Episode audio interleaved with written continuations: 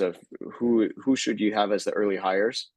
Mm-hmm. It's really the you need someone to make sure the trains are operating on time. Typically, for a business to run, you need two key elements.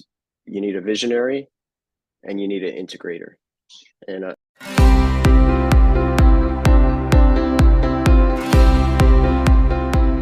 Hey guys, Mohit here. In today's episode for Blash E-commerce Growth Academy, we are talking to someone who has been running an e-commerce business for last two decades, right? And the topic, which is very, very unique for this session, is he's been running his business without an external support, without a PE business, and you know how we can build a sustainable business uh, without an external support, right? And how do you how he has managed uh, uh, the COVID situation right where you know uh, you know the covid forced him to you know uh, shut down 15 plus stores right? And you know how as as a founder and entrepreneur he navigates the entire stuff. The story is very very interesting. So keep watching the show keep learning keep hustling right? Thank you Hey guys, this is Mohit here. I'm the host on yet another exciting episode of uh, Blash E-commerce Growth Academy. Uh, I'm at founder at Blash. Uh, today I have uh, guest Richard. Uh, Richard has been leading a pure organic brand for over two decades, right? So, heartily welcome, Richard. You know your journey will be really, really insightful for our viewers. Excellent. Thank you, Mohit. I, I appreciate it. Excited to be here. Excellent. So, you know, let's get started a little bit of, you know, your background, Richard. You know, two decades been really, really long. You know, how you have been, you know, uh, going into the business. How did you start and, you know, how far your journey uh, uh, is till date? Yeah, sure. So I, I started, my journey goes all the way back to college. I've always had entrepreneurial kind of genes in me, always wanting to do my own businesses and and uh, make money from it. I really got into it more in college. I went to Berkeley and uh, I went in mechanical engineering. I realized I, I couldn't draw. You need to draw to do mechanical engineering. I didn't know that. And so I switched majors around and I took some computer science courses and realized I was really good at, computer science. And this, just to date me, this is back in the late 90s and um, like right at the turn of the the century in 1999 2000 and uh, the world wide web was just starting up and starting to to get popular and so i realized okay i can create websites and i can make money creating websites mm-hmm. and uh, i did so well on the computer science classes that the university recommended me to work for the university. The professors recommended me to work for the IT uh, part of the university, and I built out Berkeley's first schedule of classes where you can sign up online. It used to be call in by phone. That was the old way to do it. To sign up for your classes. And one day I was uh, creating a website for a high end, the highest end salon in San Francisco, mm-hmm. and I would talk to the owner, and he would talk about products and he started talking about products for teenagers. He said, you know, there's no hair care products for teenagers. And teenagers have money now. And this was 20 years ago. Uh, they didn't have money before then to like spendable income. Yet they don't have products to buy. And I said, you know what? We can enable your website to be e-commerce. And this was a new thing. Mm-hmm. And teenagers were the ones that were the first adopters on the web at the time. A lot of people forget that. And uh, I said, that's where they are. So let's do it and so we did it and we probably had one of the first beauty websites out there in the internet i didn't put in money because i was just starting out i didn't have much money. So i was a minority shareholder but i was a partner. And we launched a brand called fulu and it was just five shampoos five conditioners very cool flavors. The had a famous not so famous designer back then but now more famous. Now Yves Behar made the packaging. It sits in the museum of modern art in in san francisco. And uh, Sephora picked it up, Nordstrom picked it up. So that was great. And I started getting into the formulas at that time. And I, I started realizing what's going into all these formulas across the market are all these ingredients that are hard to pronounce, mm-hmm. they're chemical names, and even worse, they're not good for your body. And that's where I met my current business partner, who was also attending Berkeley and she UC Berkeley. And I saw a write up in Forbes that profiled her, and she was making cosmetics out of her dorm room, Mhm. and she was selling into Sephora and into Nordstrom, the same customers I had. And so I reached out to her, and over the course of maybe two years, we started talking about the ingredients in cosmetics and how they're not good for you. Her formulas were entirely natural. She had a, a knack for creating, knowing how to create a natural formula in cosmetics and to stabilize vitamin C was what she really did 20 years ago. And I told her, I said, you know, we should start a brand. Don't do the formulation. There's there's going to be a limit to kind of your growth working for the bigger company. Sure, it's stable, but we're young and we can revolutionize the industry. There's something going on here that, that's not right. Okay. And we can do a brand that's entirely good for you, entirely clean. Clean wasn't a word back then, but entirely natural, healthy, good for you. And we came up with the name 100% Pure. And we launched that brand in 2004. And immediately we got a large account in the US uh, almost overnight. We leveraged Susie, my business partner's connection with Bath and Body Works. Okay. And they had a multi brand concept that competed with Sephora. And so we launched there in 100 doors. So that uh, created, we did a, a million in our first year thanks to that connection. We were exclusive, it was highly risky. They could pull the plug at any time, which they did like a year and a half later. And, um, but it gave us our start. And so I'm a, a grateful for that. And then we went on to online shopping, uh, not online shopping, we went on to um, TV shopping back then. Uh, that was a big thing back when people watched TV. And uh, with QVC, it was the name of the network. And we did that for three years into the recession of 2009 and 2008, 2009. 2009, we lost that business. And that was one of the biggest hits, I would say, aside from COVID. That was the, one of the most challenging times in the company history was losing that because that was like overnight, just 60% of your top line gone. And all your expenses are the same. It's not like they get wiped out. So you got to cut, cut, cut, cut, and figure out how do you replace that revenue? How do you grow again? And that's where I made the commitment to do the online. I made a had an aha moment that Mhm. my background is more tech and e- like I was a coder. I, I built websites. I knew how things work. I built a, a search engine as part of a project in school. You know, we we did the same thing Google did at the time, and we built our own search engines. So I knew how Google worked on the back end. I knew how they did their algorithms, and I thought, you know what, we should be doing the e-commerce because that's my strength. That's what I understand. Mhm. And so we uh, we took when you lose business from a, an account like Home Shopping, they send all that inventory is yours. They don't pay you until they sell it. So they are holding a lot of your inventory and they ship it back to you. They sh- and they bankrupt a, a lot of companies doing this, a lot of small companies. So they sent it back to us, and I thought, what am I going to do with all this inventory? I got to turn it to cash, and I just started using it in promotions online and doing a lot of gift with purchases, bundles, uh, value added promotions, which are much better for your brand than just discounts. Okay. Uh, something struggled with growing the ecom because a lot of the ecom shopping carts at the time and even now they make it easy for you to do discounts, not so easy for you to program in how to do value add like gift with purchases and, and bundles and, and things of the sort. Uh, but that's what we did. And so that was in 2009. We also opened retail stores. So I had a retail store, uh, first one in 2006 in Berkeley, which is now ironically my only retail store left after we went through COVID. Uh, I did have 16 of them at the height uh, going into COVID, which was not so great timing on our part. Okay. Um, but uh, we made a pivot and a decision. We're not going to focus on retail as a strategy. It's too risky.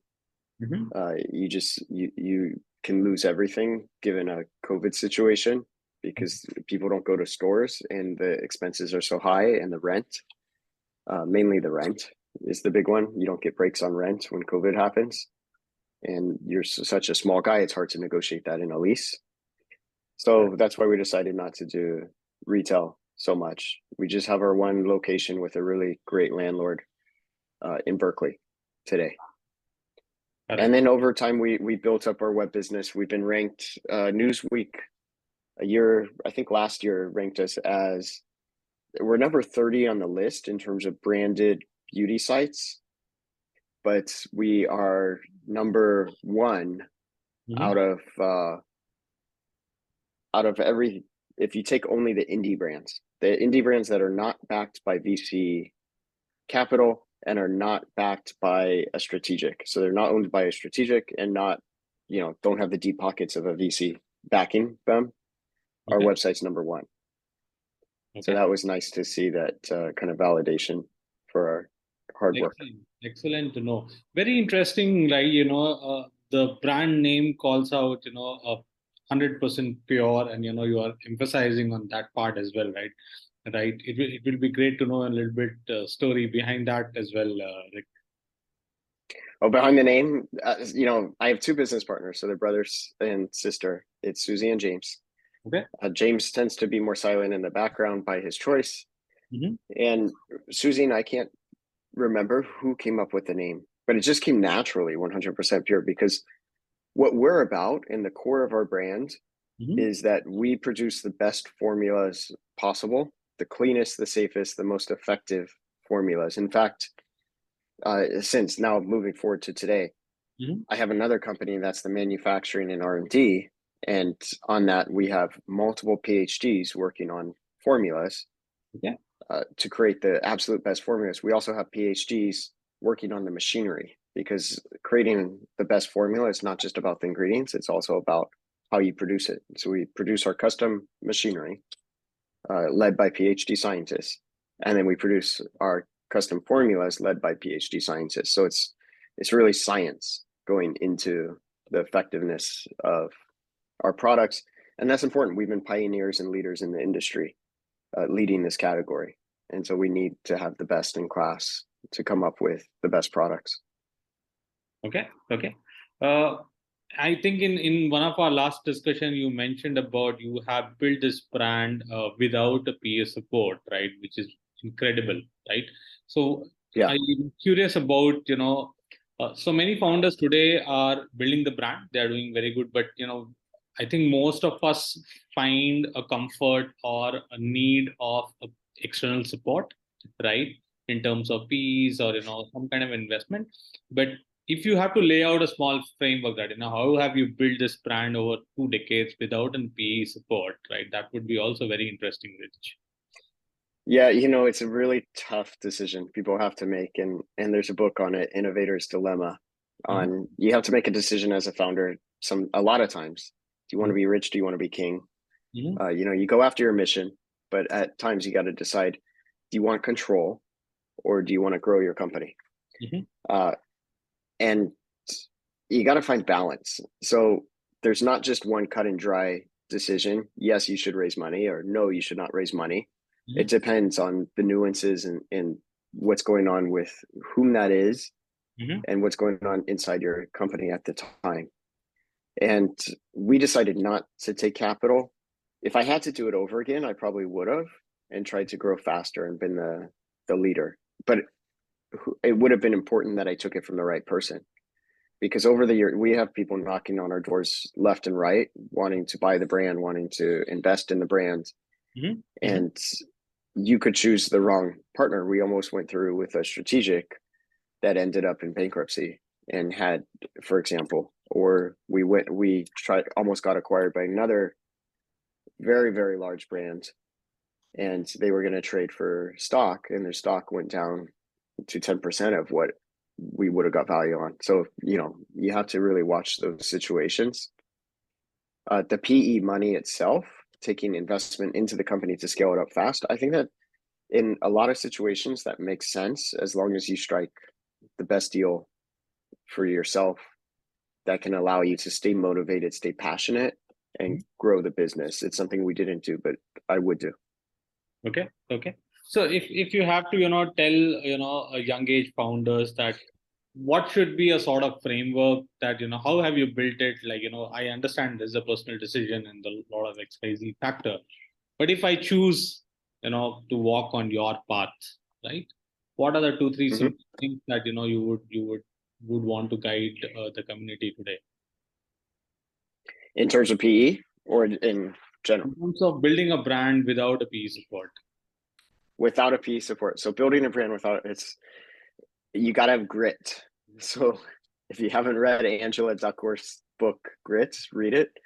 Mhm. Uh, you got to have that because you're going to have so many ups and downs. And if you, I can tell you because I'm on the angel side too, and Mhm. have done angel investing and very it just kind of a, a side passion of mine. And where I've seen most entrepreneurs fail, and it drives me nuts being an entrepreneur myself, um, entrepreneurial investor, is when people give up.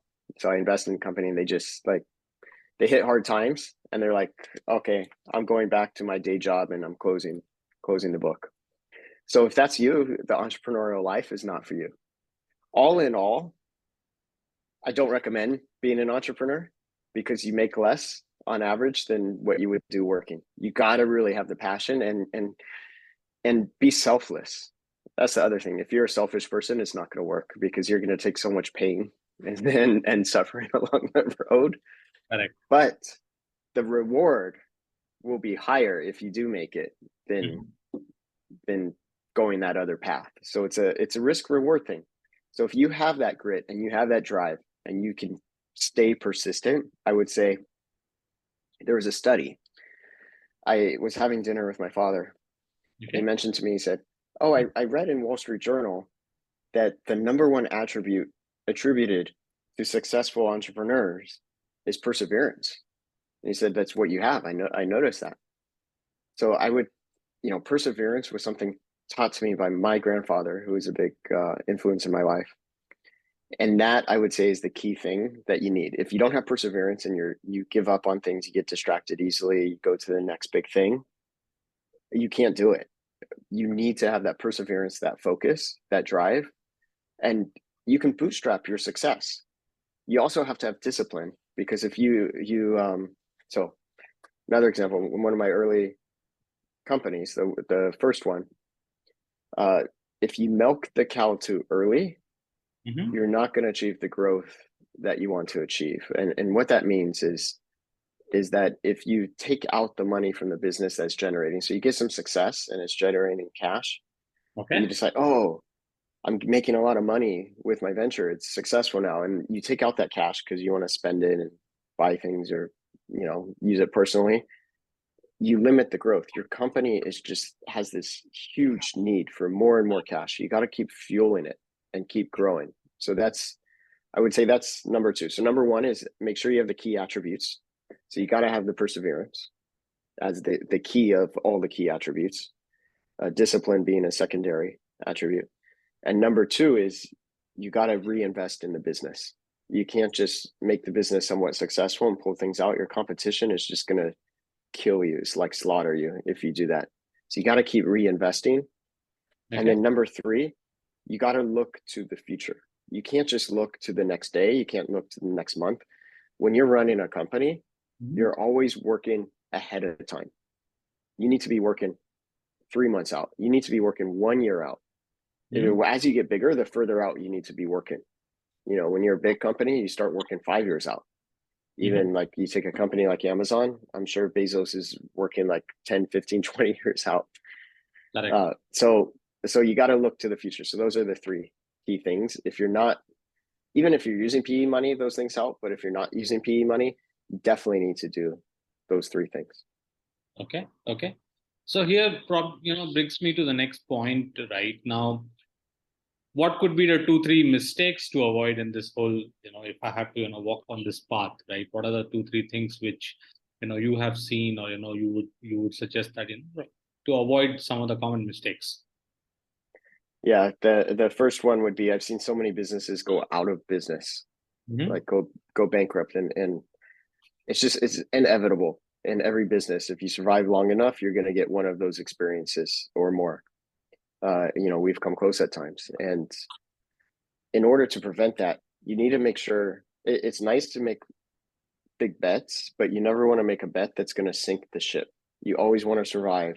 It's never a 100% sure thing. You don't know what's going to happen in the broader economic, the broader world. We know that now with COVID, with the the war in Ukraine.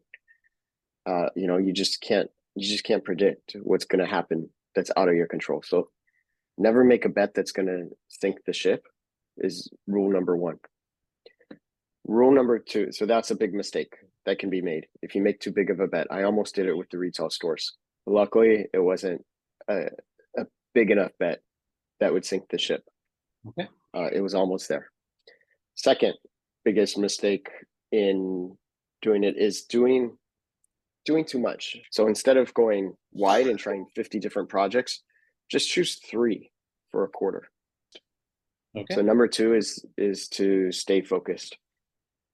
And uh number three, mistake number three you can make along the way is um I would say not trusting your own decisions and giving too much to to uh consensus decision.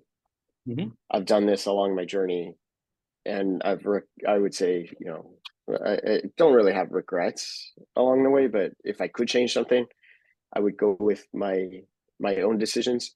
You take in all the data, you listen to all your people. That's very important.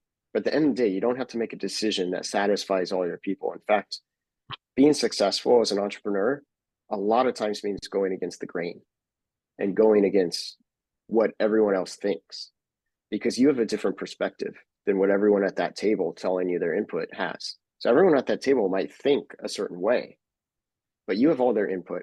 You have other data points. You have outsiders telling you other points. You might think entirely opposite of them and make a decision for that. And you need to tell your team this. You need to tell them, look, I'm going to listen to you. I'm going to take in all your input, but I'm at the end of the day, I'm going to make a decision that is I feel is best for the company, and I expect you to support it. But in return, I'm going to listen to you and and take what you say to heart. Uh, there were things like um, I'll give you some examples in e-commerce. Mhm. So when retargeting came out, I wanted to retarget right away, do that kind of advertising, which is commonplace nowadays. You know, someone visits your website, you retarget them. The team, my marketing team, overwhelmingly told me, "Oh, that's scary. You can't follow people around the web. We can't do that. That'll violate their their personal, you know, their privacy. We we can't retarget." And now look today, it's it's not only is it commonplace, it's one of your best marketing techniques. So we didn't. I knew from all my data points that that was going to be a, a big thing, but I chose not to do it because I wanted to pacify my team. I went with the consensus. Go with what you feel. You have the best final decision. Listen to everything. Speak last, and then make your final decision. That's not based on a consensus. Got it. I think very interesting points, uh, uh, Rick. Sure. So, you know, uh, you touched upon, you know, you're, you're listening to the team and, you know, it's been, you know, uh, uh, you as a founder trying to balance out, you know, how to build a good performance team, right? So, in the in so in the whole journey right building a good team also plays a very pivotal role. And as a founder i understand that part. And in the early stages it is i think very very important you know it, it the important gets amplified right? So what is what is your take in terms of building the early stage team right for an e-commerce company? And to be very very specific what are the key roles which you know you would want to keep it light with you and you know some of the key roles which you can outsource to you know probably an outside vendor or something like that right some insights around here rick Yeah. So so eh, it's a great question because I feel like it's been my common nature to try to replace put people in areas that I'm actually good in. And I, I think this is a common mistake across entrepreneurs, people growing their business. Of who who should you have as the early hires? It's really the you need someone to make sure the trains are operating on time. Typically, for a business to run, you need two key elements. You need a visionary and you need an integrator.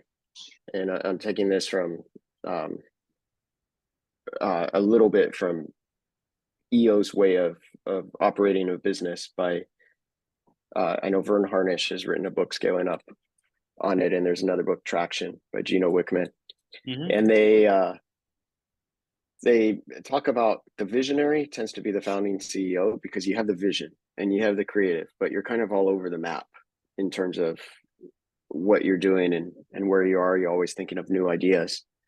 You really need a disciplined integrator that can get the things done, that can execute. It's Mhm. rare to have both in the same person. You can have it sometimes, but it's rare. It's kind of like if you look at Facebook, you have Mark as the visionary, you have Sheryl Sandberg, who, who has now left, but she was the integrator. She got things moving.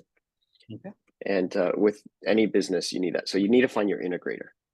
Very important. You need to vest them, bonus them. You know, never forget. And my, I did a, a Harvard Business School uh, alumni program called uh, Owner President Management. And one of my professors, Boris Groysberg, he he he mentioned in class, I think more than once, he said, never forget that money motivates. And so you always need to make sure you have your incentive programs aligned with your key people to get them motivated. Uh, be protective of equity. You can always do, you know, phantom units. There, there's ways around it that you can still incentivize your people and give them the upside, but not give them too much where when they move on, they become uh, a pain for you. You don't want that to happen. Uh, so you need that integrator. That's key. It depends on how good you are with finance. If you need like a part-time finance person, a full-time finance person, if you're very into, you understand numbers extremely well and you like the financials, you could go with, you know, part-time uh, finance people. Um, if you're not, you probably need a good, solid uh, finance support. Uh, depending on how big you're starting or how big you are, can outsource or you can can get someone full time on that. So, so you need your financial support, you need your operations support, and then you do your marketing and sales. Mhm. And then depending on how big you are, you build out your team under you for your marketing and sales and have your support there. Correct, correct. So interestingly, now to build a high performance team, you know, it, it's it's I think imperative to leverage technology also today, right? So what are- what are For the sure. key- what are the key areas in terms of you know you rely upon technology or you know tech enabled tools which have helped you? So it's it was it's really interesting because pre-COVID, I had all my staff in house. Every single one of my employees, nearly every single full-time worker, was mm-hmm. working in Silicon Valley. For me, I had a very expensive payroll uh, that didn't work during COVID. Uh, This payroll. So COVID hits, everyone goes remote. Uh, everyone refuses to come to work. They say they're too scared. Um, they like to stay at home. They'll quit if they have to go to work. So you know, this got me thinking. Wow, we're paying these high Silicon Valley rates uh, for people that aren't even that are located in Silicon Valley but aren't showing up for work. You know, I could hire people in other areas. You wouldn't know the difference, and it's not like the only smart people are in Silicon Valley. And so, as time went on through COVID, I tried to hang on, tried to keep my staff, but COVID impacted our business materially so much. I had to make changes and so I had to do some cuts and, and reorganization. And part of the reorg, and uh, another professor at Harvard helped me formulate this plan was to create a high performance global workforce. And so, with a high performance global workforce, what that meant is I can use teams from globally around the world as long as I have a way to keep them productive and engaged and uh, hire the smartest talent from other areas of the world. And so I operate in in teams. So I, I use a team leader, which we focus a lot of effort on training, making sure they're very impactful, making sure that they know how to run an offshore team is extremely, extremely important.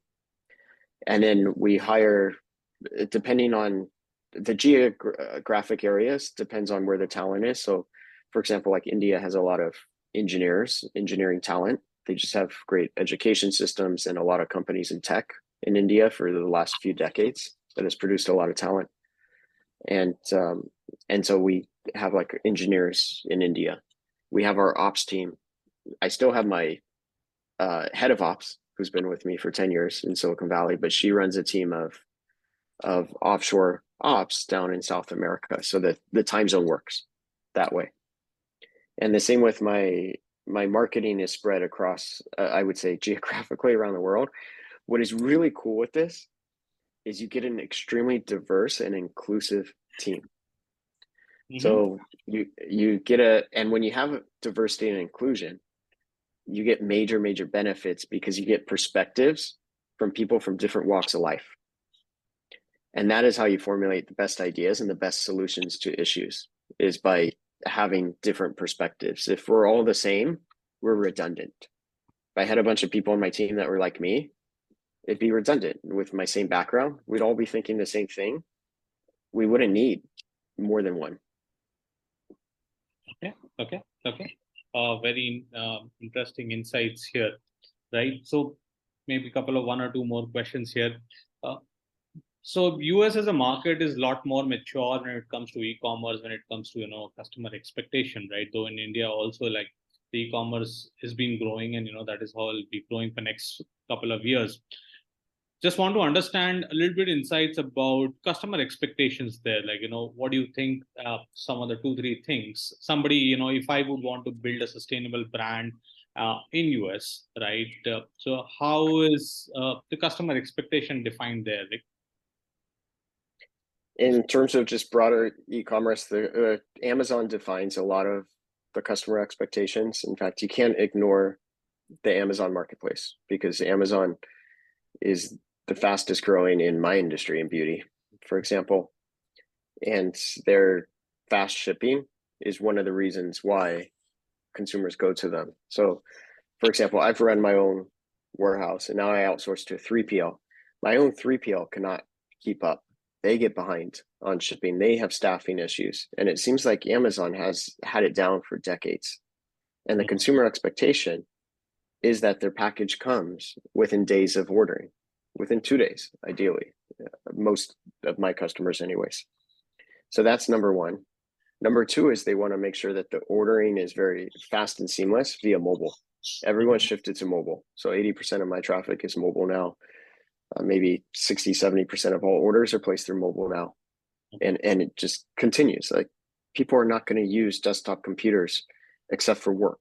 When they're at home, they're going to be on their phones. They're not going to like take out their laptop and be like, oh, I'm playing around on my laptop looking up websites. No, they're it's too inconvenient. They're all on their phones.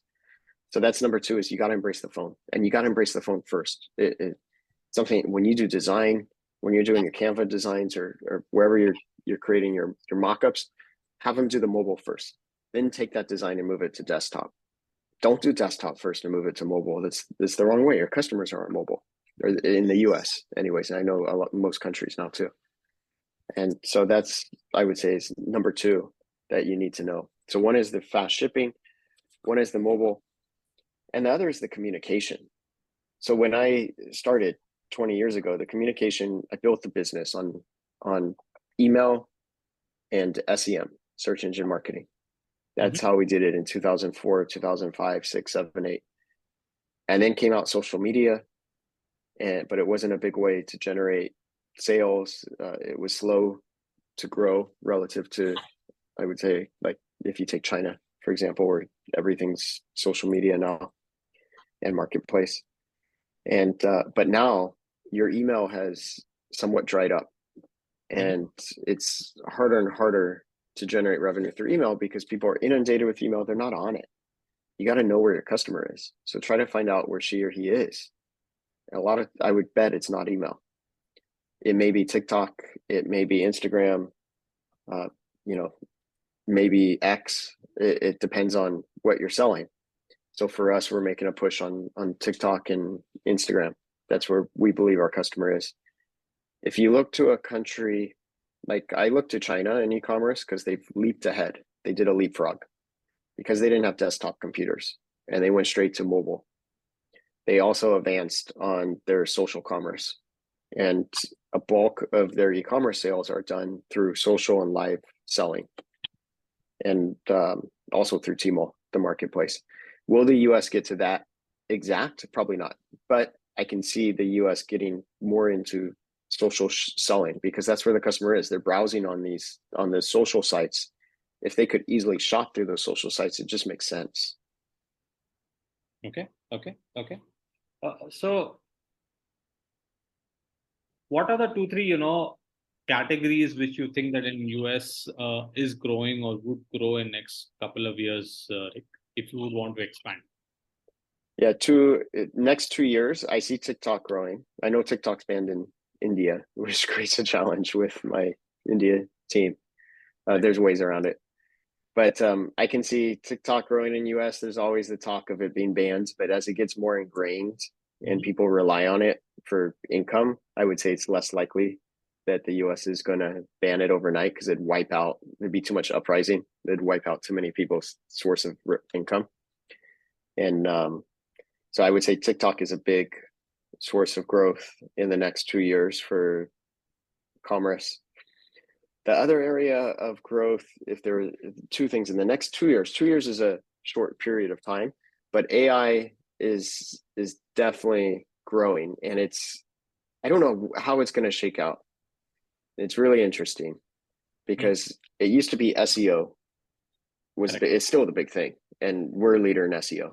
We've done a lot with SEO. We spend a lot in SEO. It, typically, your spend on SEO tends to be staff or agencies or or whatnot to do a, a lot of your SEO work, whether it's writing, backlinking, um, you know, doing on-site SEO uh, fixes or improvements. And how is AI going to change that? Because are people going to go to Google anymore, or are they going to just type into their chat gpt the question and get an answer or, or llama or whatever ai or bing you know microsoft has their bing now as it improves i would say current state of it probably not but it's going to improve rapidly in the next two years and there may be a, a, a sea shift away from search engines to something else or maybe search engines and ai converge. So that would be something to keep a close eye on. Interesting. So one last question here rick like you know if you have to put say one problem which you think a technology would like to solve for you as you stand today right? What would be that? You know i've mentioned this to many many teams. Uh, and many companies including like we use Klaviyo on email i've used attentive for sms i've used i've used a lot of different platforms a lot of different technologies and what I don't understand is everyone is making the investment in AI in terms of language models mm-hmm. and subject lines, text. But where I would like technology to see is I want technology to actually, it should be able to determine each individual consumer what would be the best email for you to receive, what would be the creative on that email, mm-hmm. what would be the best time for you to receive that email, what would be the best offer to put on that email, what would be the best language to put in that email, what would be the best products to put in that email, how and successive emails after that, and when to send you an SMS, when to text you on WhatsApp or Messenger, and automatically do it. Not require a human to get involved because it's tailoring individual. If I have a million customers, I, I, I don't, it would be very expensive to have a human approve each and every one of those you know individualized personalized emails going out so where i want to see tech go is to a state where it can automatically just handle my communication out to the customer based on the data science and and their you know all their data that they've crunched which should be smarter theoretically should be smarter than a human to give them the best without requiring approval without requiring oversight Interesting. Maybe you have some QA checks in there that check random ones, but uh, all in all, automate it. Interesting. Interesting. I think it was very very insightful discussion, Rick. Uh, uh, one of I have reached to one of my favorites uh, uh, section of this podcast. Probably a couple of quick uh, uh, rapid fires here. You know, uh, what what is if you have to suggest uh, some of the key books that you have been reading or you know you have read in the past? Yeah, I, me- I mentioned a few during this interview, and I'll I'll key in on some of them. I love reading. I love books. I think it's really important to keep reading. I also think it's important to do read case studies as well. I'm a big um, believer in the Harvard Business School's way of learning, which is the case study method. Mm-hmm. There is a case study called Project Oxygen. You can buy case studies from Harvard Business School. Project Oxygen is uh, Google spent 20 million to study the effectiveness of teams and team leaders. That's where I formulated my strategy on how to form teams. So it's called Project Oxygen, uh, a great case study. Um, I would say in terms of books, you have Gino Wickman's book Traction, which is great for uh, when you're entrepreneur starting a business, maybe one to 10 million, uh, maybe one to 15 million in revenue. And then after that, you have Verne Harnish, V E R N E, Verne Harnish, scaling up. So that Mhm. helps you scale up your business from beyond that point. So those two books kind of work, you know, hand in hand. And then of course Angela Duckworth's grit to tell you, you know, the true success behind companies is grit. You see, you always hear of the successes, but you never see the failures. And I guarantee you, whenever you meet an entrepreneur, especially a successful one, they have so many more failures under their belt than most people. And it, it's from the failures that you learn and you grow. But you need grit to continue and get through them and not give up. Excellent. And any any business leader which you follow, Rick? You know, it's I like Elon Musk. I've liked him before, ever since he was with even PayPal Mafia. Um, you know, I've, I've followed him. Uh, I think my talking about mistakes, one big mistake, I, I bought him big on Tesla stock Mhm. uh, back in the day and uh, back before it exploded. And then my company needed money, and I sold the stock to, to my company to to uh, make money. It's like maybe the bet on Tesla would have been even better, going at two thousand times return. But uh, yeah, Elon Musk is one I follow. I just think he's a great visionary. He has uh, um, his perspectives of the future align with my own. I I really think he has a lot of great insights into how humanity will evolve in the long, long and going back to you need to project the long term future. Mhm. He really projects the long term future. Interesting, interesting. I think you know. Thank you, Rick. Uh, it was really, really inspi- uh, insightful. You know, I did learn a lot of uh, the tips and tricks in terms of uh, building a sustainable business. So truly thankful from the entire uh, team of Blash, right, for taking some time out today. Thank you. Thank you.